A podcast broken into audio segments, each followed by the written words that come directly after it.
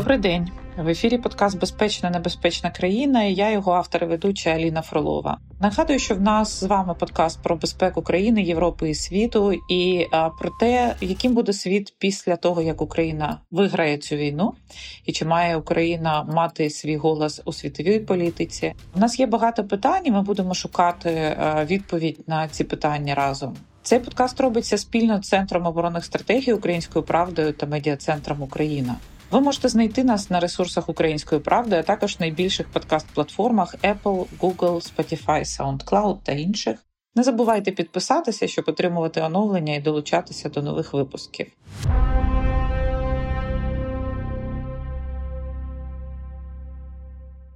Сьогодні наш подкаст буде присвячений підсумкам першої чорноморської безпекової конференції, яка пройшла нещодавно у Бухаресті в рамках міжнародної кримської платформи. Ми поговоримо про наше Чорне Азовське море, про кроки, які треба зробити, аби повернути контроль над Кримом, про важливість налагодження і встановлення миру і безпеки в регіоні. І найголовніше, ми поговоримо про реальні кроки та дії, які були напрацьовані завдяки експертам, політикам, міністрам різних держав на безпековій конференції, яку ми організовували разом з Міністерством закордонних справ України, Міністерством оборони України, а також нашими партнерськими міністерствами закордонних справ і Міністерством оборони Румунії. Для тих, хто не слідкував власне за самою конференцією, дуже активно, я поясню, що конференція складалася з двох днів. Перший день був експертним днем, на якому був презентоване експертне бачення того, як має складатися майбутня конфігурація безпеки в Чорноморському регіоні. І другий день був власне присвячений, ну я б не сказала політичним дискусіям, але точно політичним заявам. І зі мною в студії про конференцію буде говорити Еміне Джапарова, перша заступниця міністра закордонних справ України. Тож, Еміне, добрий день. Доброго дня, Аліно. Рада приєднатися, але думаю, що теж на правах співведучої, тому що так само можу сміло брати інтерв'ю і в тебе щодо того, як ми провели цю чорноморську безпекову конференцію. Абсолютно точно, та і з задоволенням будемо ділитися нашими враженнями.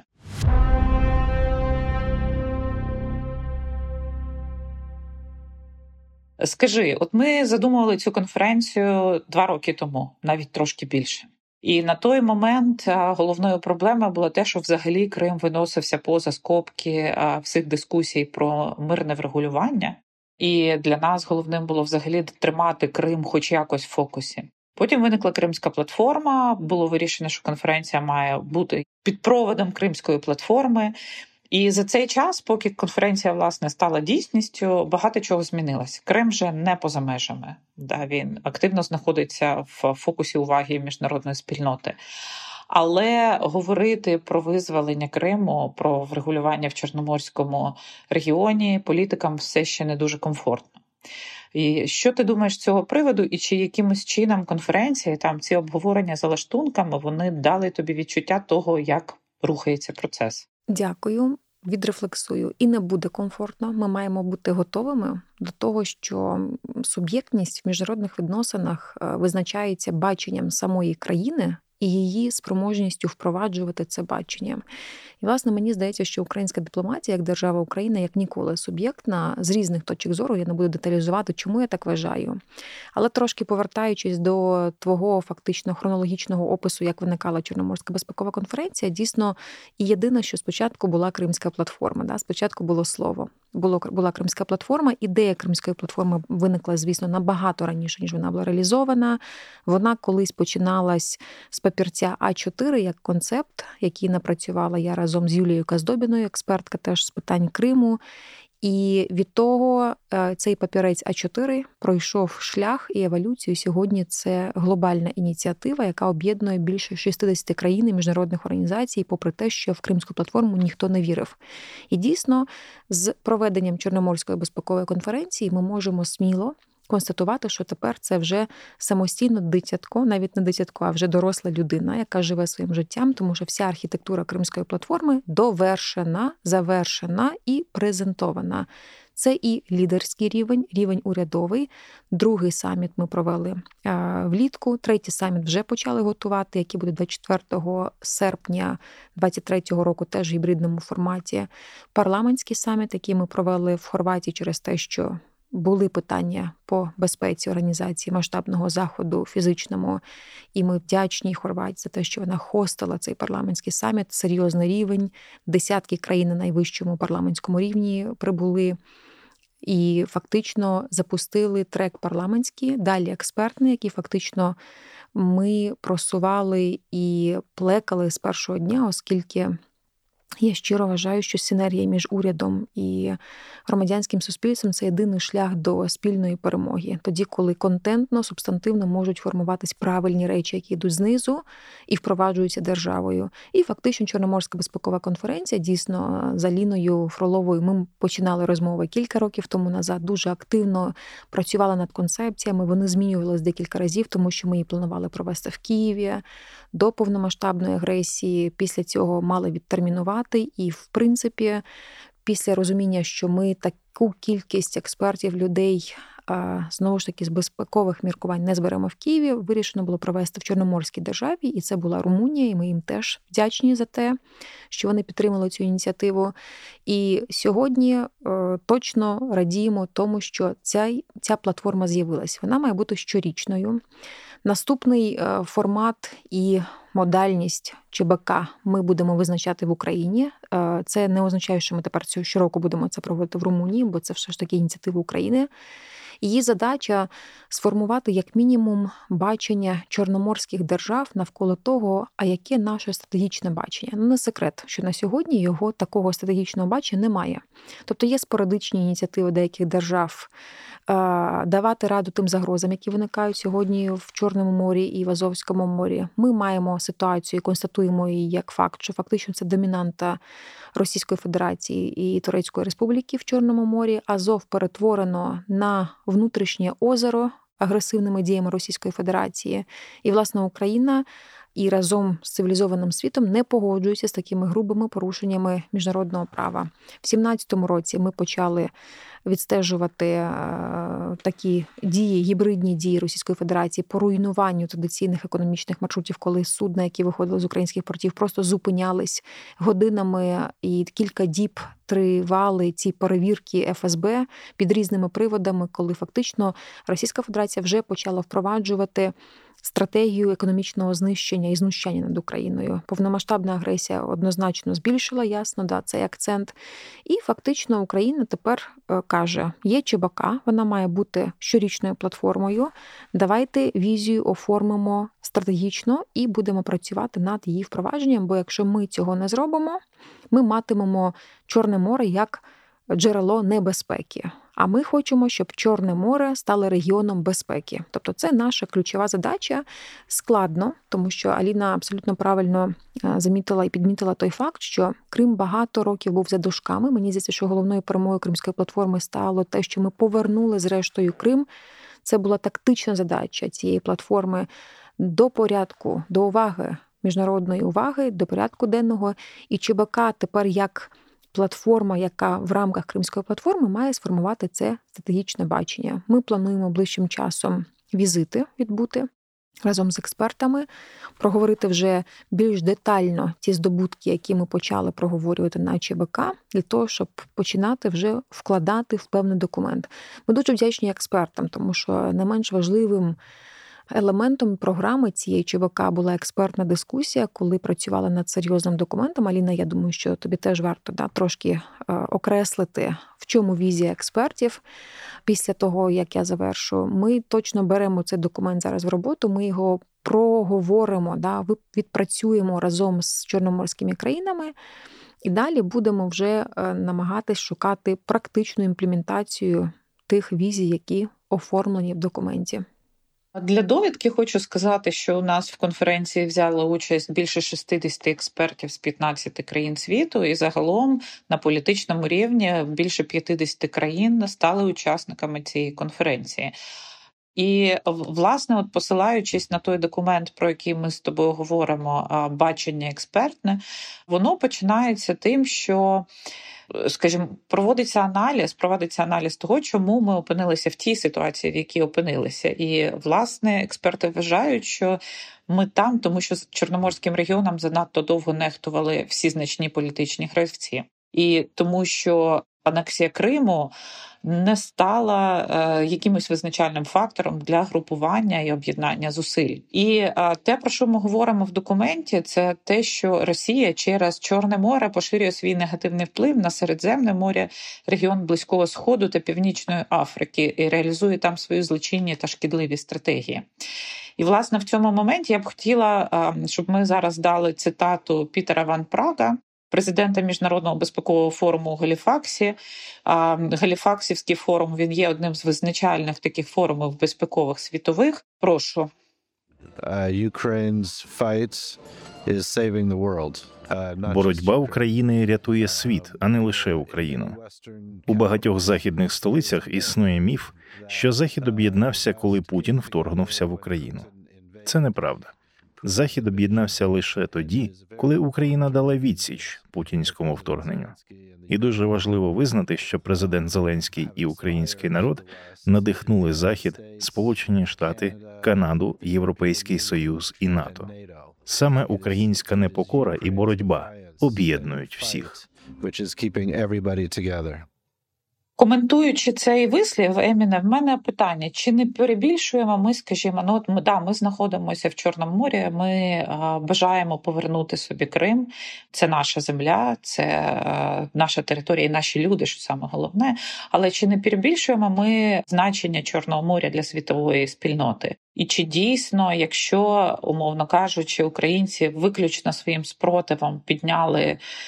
Ну таку потужну підтримку, чи дійсно ми зможемо її витримувати? Що держава зараз робить для того, щоб зусилля були досить конкретними і предметними, щоб вони стосувалися Чорного моря і підтримки партнерів в цьому регіоні?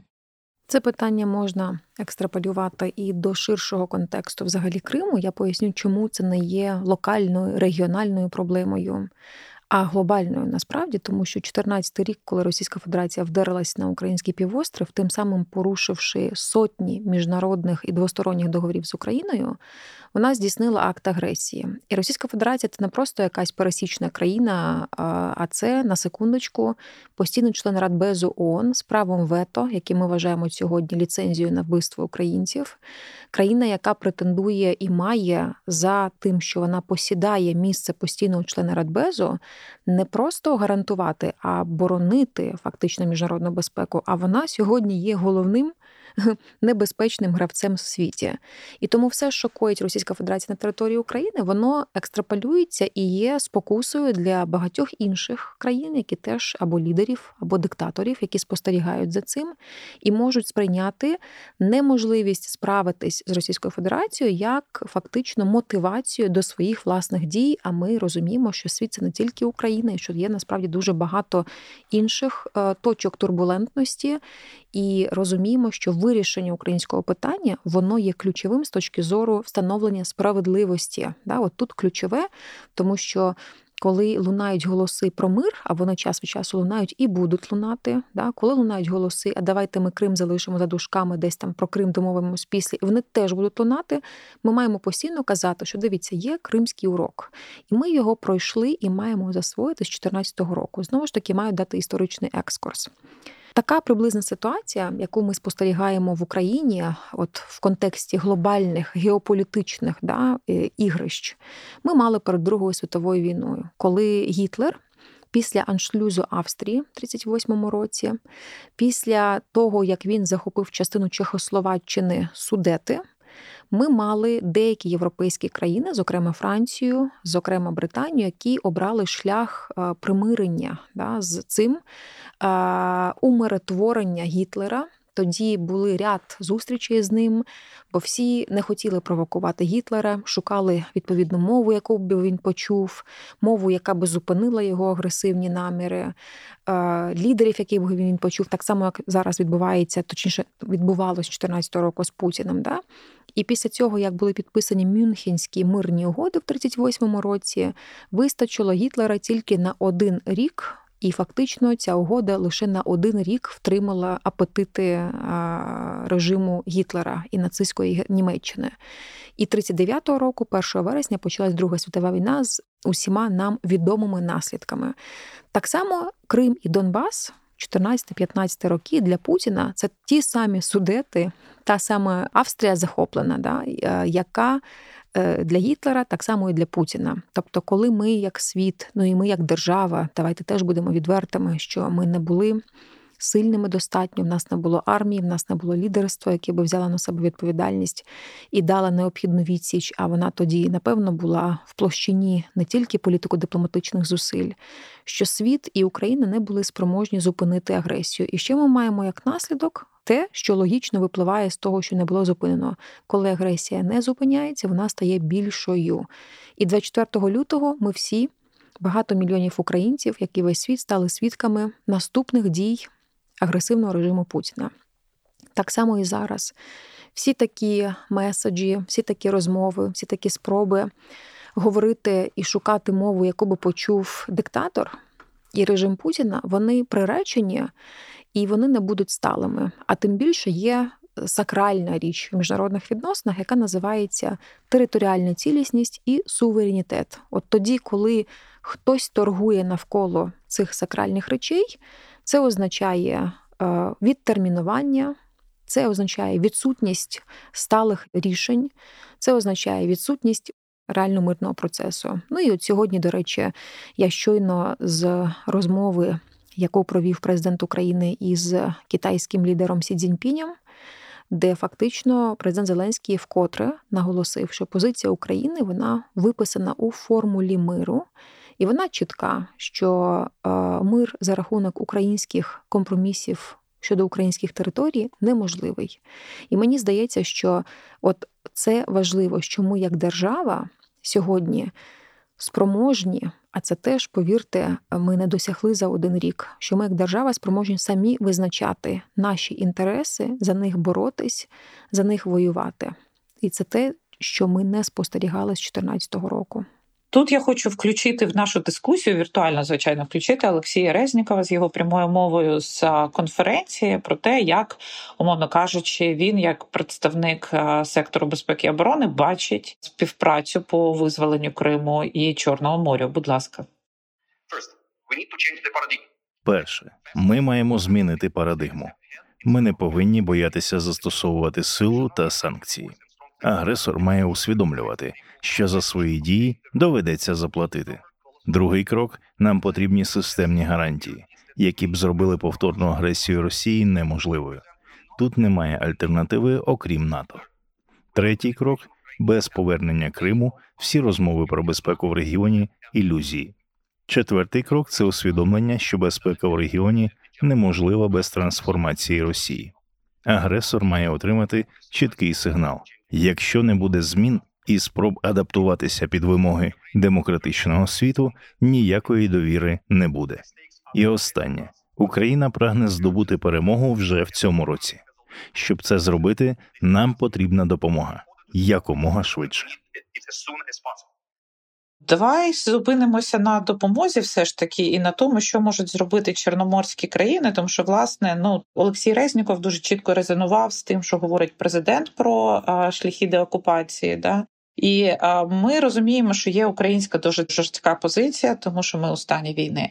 Але є позиції інших країн. Ну, наприклад, е, Туреччини, яка є досить. Е, неоднозначною, тобто вона спрямована на підтримання відносин із Росією і з Україною.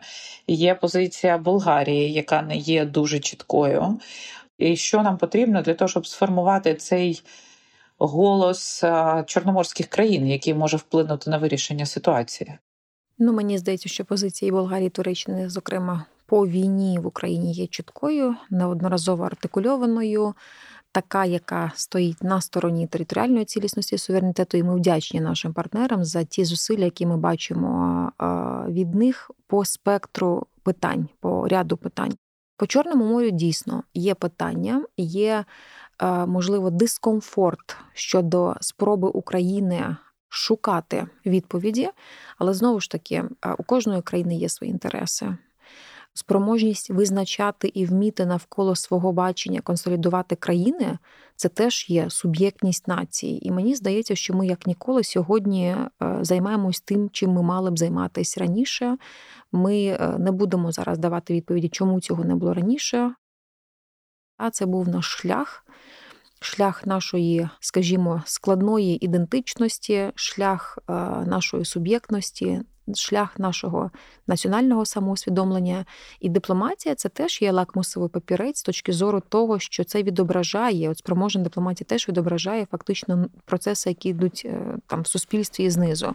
Тому мені видається, що так, ніхто не знає і ніхто не може гарантувати. Ми ж не маємо справи да, з.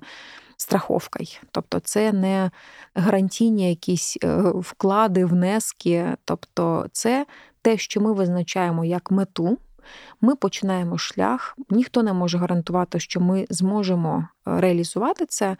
Але ви знаєте, мені здається, що ми історично зараз переживаємо момент, коли як ніколи, от як ніколи, ми всі усвідомлюємо, що немає нічого неможливого. Ми ніколи не думали, що ми зможемо вичувати Російську Федерацію з Ради Європи. Ми ніколи не думали, що ми зможемо призупинити членство Російської Федерації в Раді справ людини і ще з кілька десятків міжнародних і регіональних організацій. Ми ніколи не думали, що е, нейтральні Фінляндія і Швеція захочуть стати країнами НАТО. І в принципі, все, що ми засвідчуємо сьогодні, це те, чого не було ще там рік тому назад. Тому Україна, починаючи від позиції по зброї. Про які рік назад було неможливо говорити, а сьогодні ми їх вже маємо на полі бою так само не мусить е, керуватись от тими речами, які можуть здаватись неможливими. Тобто, окей, ми для себе усвідомлюємо, що нас не влаштовує статус-кво в Чорному морі. Це чітко, це щиро, ще відверто не тільки по відношенню до самих себе, а й по відношенню до наших партнерів, в тому числі Туреччини. Ми кажемо, що на сьогодні Російська Федерація є джерелом цієї небезпеки, і ми не погоджуємося з цим.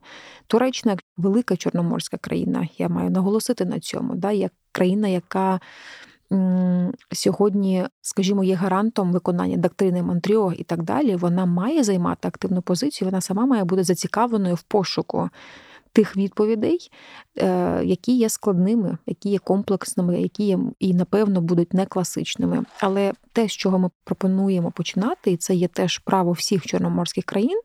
Це формувати спільне бачення, не десь там під ковдрою, да, там хтось завуальовано свої стратегічні там амбіції плекає. Ні, навпаки, давайте це робити відкрито. Інклюзивно і так, щоб це співпадало з інтересами всіх. Але мені здається, що це не секрет. Дивіться, щиро, інтерес всіх це мати безпеку. От мати безпеку це те, що об'єднує всі чорноморські держави. Тому ми будемо це штовхати. В який формат ми вийдемо, як ми це оформимо, наразі складно казати, бо це тільки перший крок. І мені здається, що ми зможемо принаймні частково вирішити питання. Ну, наприклад, по розмінуванню. Це те, що вже. Конкретно може бути реалізовано. Ви знаєте, що Україна є, на жаль, однією з найбільш забруднених країн в світі, і з точки зору мін на воді, в морі, і з точки зору суші, це більше ніж 175 тисяч квадратних кілометрів. Це довгострокове питання. Ви знаєте, от пригадую, місяць тому назад до нас приїздила міністр культури Хорватії. Батько її був мером Дубровніка. Це місто, яке одне з найбільш постраждалих міст під час е, війни в Хорватії, і амбіції Мілошевича, ще одного е, військового злочинця, як і Путін. І е, буквально в час її приїзду, неподалік від столиці Хорватії, від Загребу, двоє людей загинули від того, що вони підірвали знаміння. А це вже десятки років пройшло з тих часів, коли була війна. Тобто ми маємо усвідомлювати, що питання розмінування це триватиме довгі роки, особливо. Та ступінь да, забрудненості, яка у нас в Україні. Тому, в принципі, є тактичні речі, є стратегічні, маємо дивитись, але точно вважаю, що ніяких вердиктів заздалегідь виписувати самим собі не потрібно.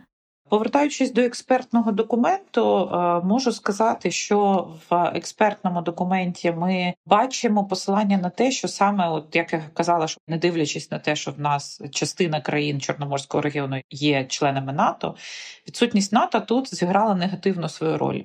І експерти в документі говорять про практичні кроки, які можна реалізувати для того, щоб не повторювати ситуацію. Мова йде про створення спільної військово-морської платформи для регулярного патрулювання з метою метою забезпечення свободи судноплавства, захисту морських комунікацій і проведення інших небойових операцій. Мова йде про створення коаліції з морського розмінування і забезпечення власне морських комунікацій. І е, я була досить здивована тим, що, ну, наприклад, Німеччина, яка має досить стриману публічну позицію, представник Німеччини, а саме Тобіс Ліндер, державний секретар Федерального міністерства закордонних справ Німеччини, він дуже чітко і відкрито сказав про позицію щодо присутності НАТО. Якщо можна його цитату, поставте, будь ласка. Багато чого треба зробити, і це безумовно залежить від перспективи, яку ми можемо побачити. Я б сказав, що з точки зору НАТО ми повинні захищати узбережжя. Ми повинні дуже чітко дати зрозуміти, особливо Росії, що на східному фланзі НАТО немає більш або менш пріоритетних зон, тобто північна частина східного флангу країни Балтії захищені так само, як і Чорноморський регіон. Я думаю, що ми повинні підкреслити це, а також зробити військові висновки і військові рекомендації з нової стратегічної концепції НАТО. Що стосується України, важливо об'єднати зусилля і дійсно перейти до справи, коли ми говоримо, що будемо підтримувати Україну стільки, скільки буде потрібно, маючи на увазі, що запасні частини, боєприпаси, технічне обслуговування це критичні вузькі місця у військовій підтримці України. Ну, власне, цю фразу, наприклад, я можу трактувати двояко. Да? Нам говорять про те, що треба перейти до справи, коли ми говоримо, що ми будемо підтримувати Україну. І в той же час говорять про те, що країни Балтії мають бути захищені так само, як і Чорноморський регіон. Чи означає це, що Німеччина, наприклад, почала змінювати свою позицію? і Вона розуміє, що присутність України в НАТО і присутність НАТО в Чорноморському регіоні це є, скажімо, такі речі, які мають відбутися. А що відбувалося в кулуарах? Які дискусії точилися там з Німеччиною з іншими європейськими країнами, і чи є зрушення? Мені здається, що ми, в принципі, спостерігаємо дуже серйозну, суттєву, субстантивну і сутнісну еволюцію, і трансформацію ставлення до України в першу чергу з боку більшості європейських країн. Ну, дивіться, європейська інтеграція, євроатлантична інтеграція є дуже серйозним показником цього.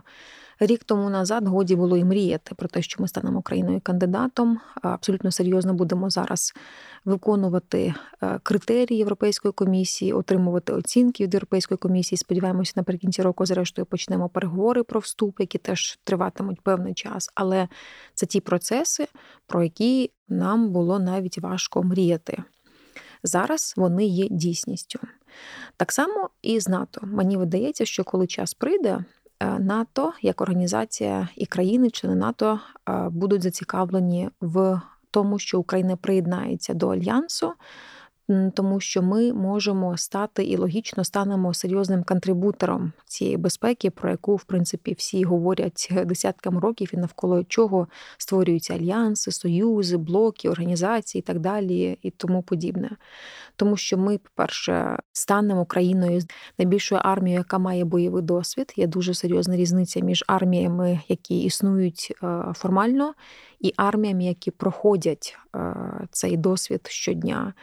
Україна має серйозну зараз е, експертизу з точки зору резистентності як суспільної, так і державної, і управлінської. Ви знаєте, що якщо дивитись на мапу світу, в більшості країнах, де відбуваються або турбулентність, або війни, або кризи, держава втрачає контроль. І тоді, наприклад, Організація Об'єднаних Націй включається і починає реагувати політично, гуманітарно і так далі. В нашому кейсі, в нашому випадку, Україна ані на хвилину не втрачала контроль над ситуацією.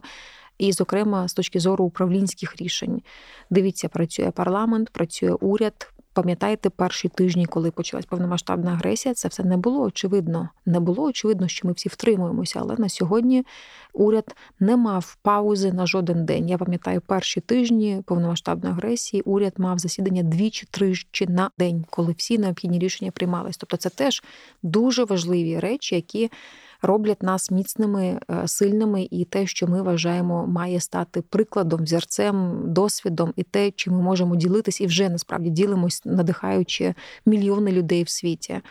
Тому. Мені видається, що ця динаміка вона буде продовжуватись. Перший шлях це Європейський Союз, наступне НАТО. Е, і ви знаєте, от так само я маю провести аналогію. Дивіться, коли про Крим ми починали говорити з 2014 року, риторика була да, ми обурені. Ми погоджуємося, що Російська Федерація здійснила акт агресії, але все одно обирали риторику таку умиротворення і непровокування Російської Федерації. Сьогодні цей сигнал вже інший. Він звучить так, що Україна має сама визначати, як вона виборює Крим і як вона повертає Крим, і ми визнаємо право України на це. Такого не було. Це надбання Кримської платформи і нашої суб'єктності. Тут така сама історія, тому що НАТО Філософія альянсу це країни, які хочуть стати, да, які мають волю до цього, і це не викликає суперечності серед країн-членів НАТО. Тому я думаю, що тут якби ще треба працювати, але мені це видається, що е, виключно це рішення і питання часу. Пройде саміт Вільнюсі. Давайте подивимось на їх результати. Україна має очікування, що окрім того, що буде виголошена класика натівського жанру з точки зору да, риторики по відношенню до країн, які або щось хотіли, або претендують, що це політика відкритих дверей, але ми вже кажемо, що. Е, ми хочемо відкрити двері і зрозуміти, що нас там чекає в тому коридорі. А яке формулювання ми, до речі, очікуємо? Да? От якщо перевести це з дипломатичної мови на е, людську? Ну от Аліно, я ще намагаюся зараз да, от образно висловлюватись і казати, що політика відкритих дверей е, це круто. Ми хочемо вже, коли ми відкриваємо двері, принаймні бачити, що за тими дверима є з точки зору нашої перспективи. Розуміти, е, ну тут часові рамки, звісно, складно буде оформити, але розуміти принаймні чіткий екшн план того, що ми можемо зробити спільно для того, щоб е, ця політика відкритих дверей була впроваджена по відношенню до України. Тобто відкриваємо двері і маємо бачити, що там наступне. Не просто там такий, знаєте, довжелезний коридор. Там з невідомо чим в кінці того коридору, а щоб двері відкрили і мали принаймні там перспективу і таке наближене бачення того, що ж нас там за тими відкритими дверима чекає. Так, в цьому знову ж повертаючись до е, експертного документу, в тому числі говориться про об'єднання можливостей країн НАТО і не НАТО в Чорному морі для того, щоб ми мали спільні системи спостереження, спільні системи командування, спільні системи управління.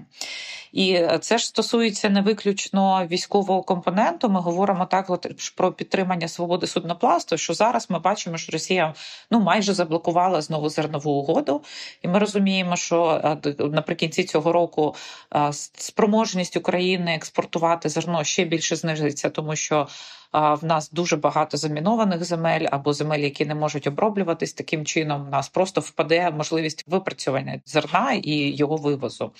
І мене теж трошки потішило те, що турецькі незалежні експерти вони саме про це і говорили дуже прямою мовою. Попрошу дати цитату Йоріка Ішика, аналітика Bosphorus Observer, який є незалежним аналітиком турецьким. Будь ласка. Існуючі чорноморські країни НАТО, Туреччина, Болгарія і Румунія повинні розробити механізми, які ми бачимо в деяких інших частинах Європи, тобто створити постійний військово-морський підрозділ, який би підпорядковувався одному командуванню, існував і патрулював Чорне море, щоб тримати життєво важливі торговельні шляхи України відкритими до життєво важливих чорноморських портів України тому що те, що відбувається, це більше ніж просто зерно або ця війна. З початку 2000 року Росія намагається економічно делегітимізувати Україну. Тому збереження чорноморських портів відкритими є дуже важливим для більшості з нас, для України, а також для світової торгівлі і для принципу свободи судноплавства. До речі, дуже росіян, е, скажімо так, роздратувала фраза міністра закордонних справ нашого Дмитра Кулеби про те, що Чорне море має стати е, внутрішнім морем НАТО. Ну, власне, про це саме йдеться. Давай е, якось це формалізуємо і скажемо так, що ну, по-перше, що ми можемо зробити зараз ще з зерновою угодою і, взагалі, з забезпеченням цього коридору. І чи потребує це, ну, наприклад, е, я не знаю, випрацювання якихось нових механізмів, легальних документів, документів, які прийняті були на міжнародному рівні? Чи ми знову скочуємося просто до політичної волі, і це все? Ну тут не можна ставити питання так: скочуємось, не скочуємось. Мені здається, треба тут дивитися якраз в реальність. Да? вона на сьогодні така, що да, все впирається в тому числі в волю держави-агресора те, що вона має ці важелі, допоки ще має да, ці важелі шантажу. І вона їх, в принципі, активно використовує ці всі дратівливі ставлення до е, меседжів, які йдуть від українських е, офіційних представників, в тому числі і мого шефа Дмитра Кулеби. Це ознака того, що це в точку, да, але ми на них, ви знаєте, давно не реагуємо, нам своє робити.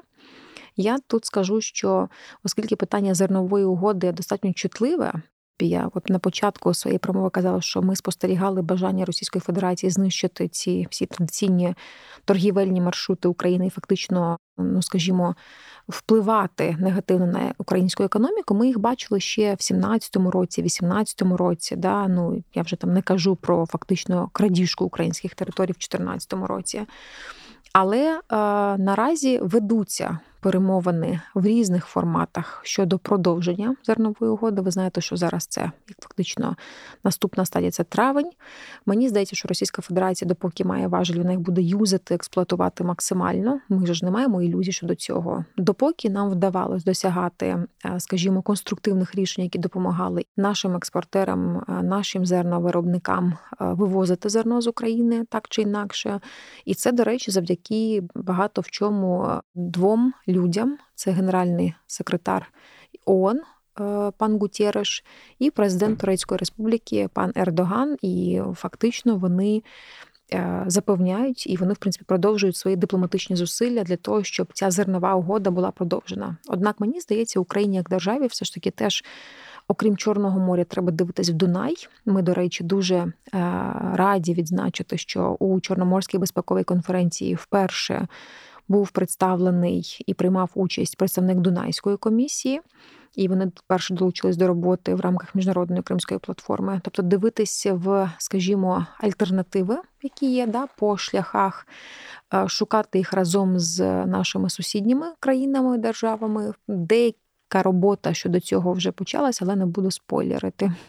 Добре, і тоді, напевно, останнє питання все ж таки про майбутнє. От ми е, з паном Нігішпапою, командувачем військово-морських сил України, там на конференції в кулуарах вибирали місце для наступної конференції. Да? Говорили між Одесою, Кримом, де ми хочемо проводити така трошки закидання своїх мрій в майбутнє. Але е, якщо ж все ж таки сказати, пан Буданов постійно нам каже про те, що влітку Крим будемо звільняти. Нема підстав йому не довіряти, про те саме сказав пан Резніков, що ми маємо спроможність достатньо швидко це зробити. Але звільнення Криму ми розуміємо, що це не кінець, а може початок розбудови такої конфігурації системи.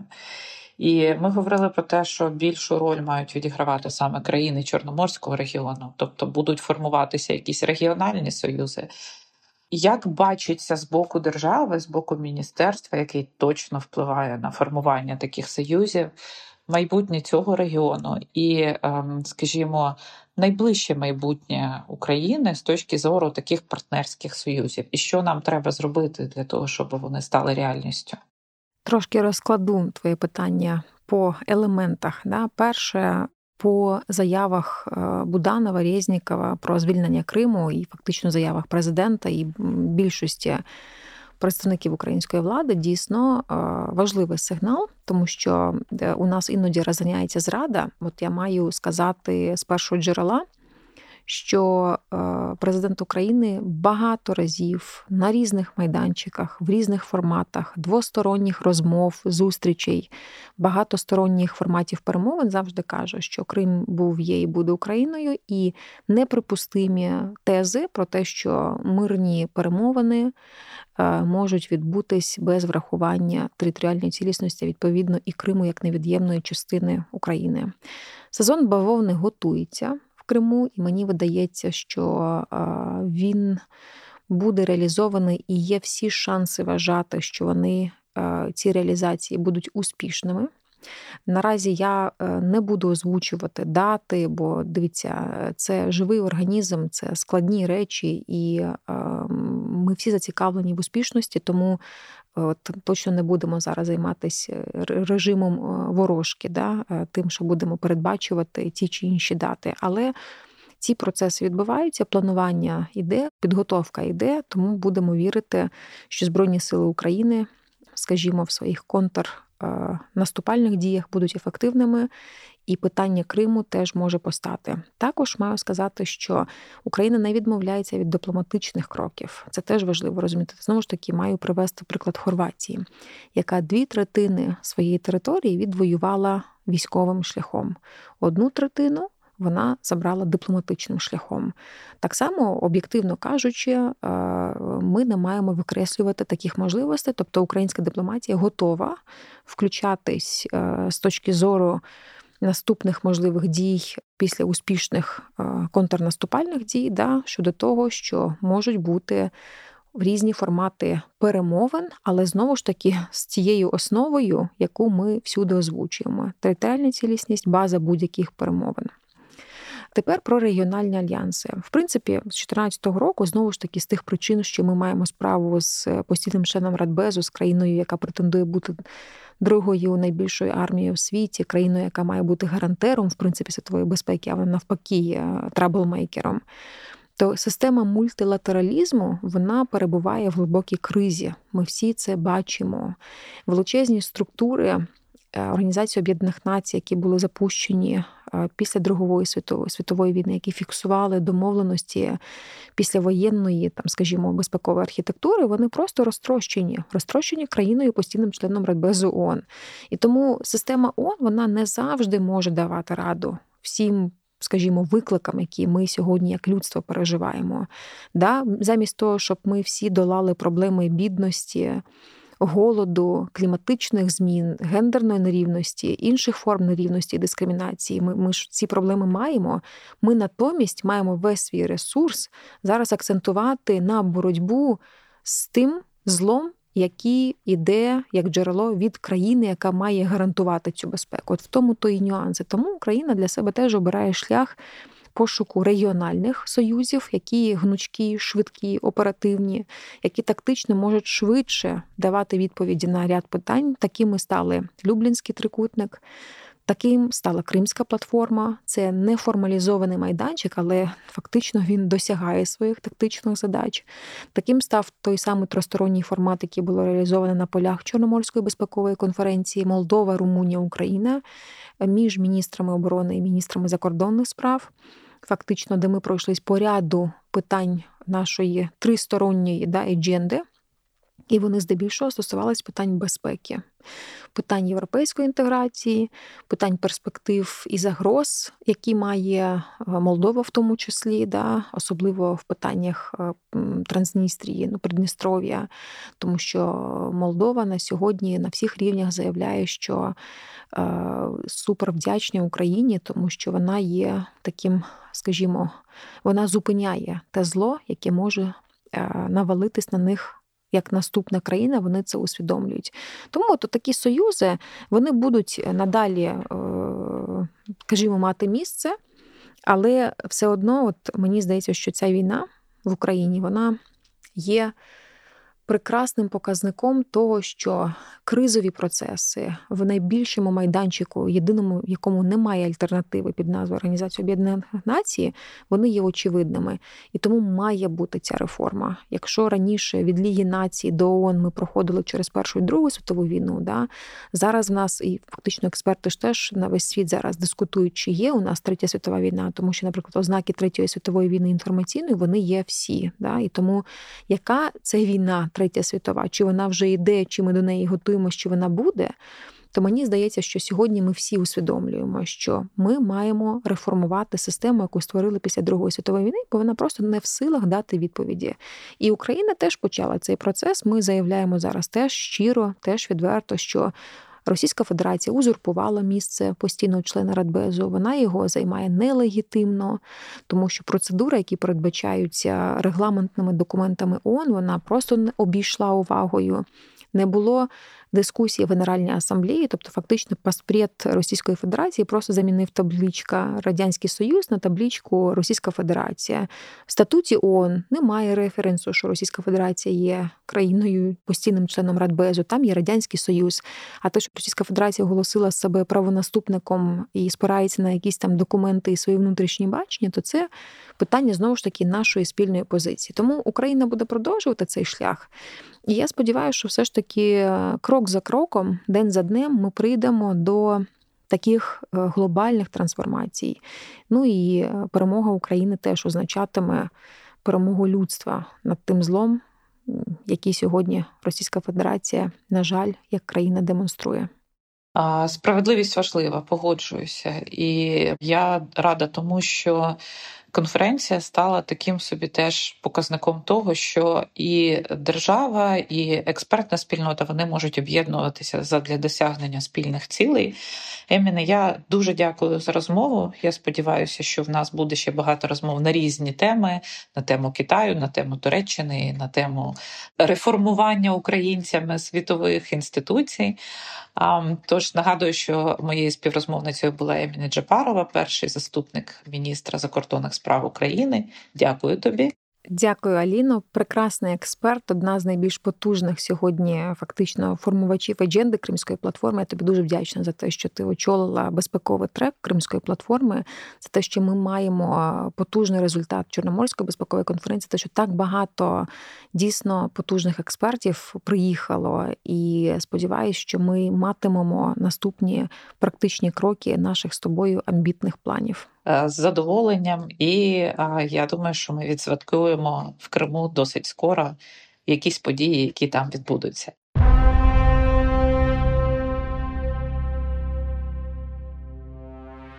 Нагадую, що ви були разом з подкастом Безпечна небезпечна країна. Подкаст є спільним проектом Центру оборонних стратегій Української правди та медіа центру Україна.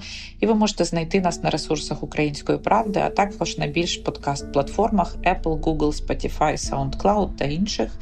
Не забувайте підписуватися, щоб отримувати сповіщення і оновлення, і мати можливість долучатися до нових випусків. Подкаст Безпечна, небезпечна країна від кожного з нас залежить, як скоро зникне представка «Не».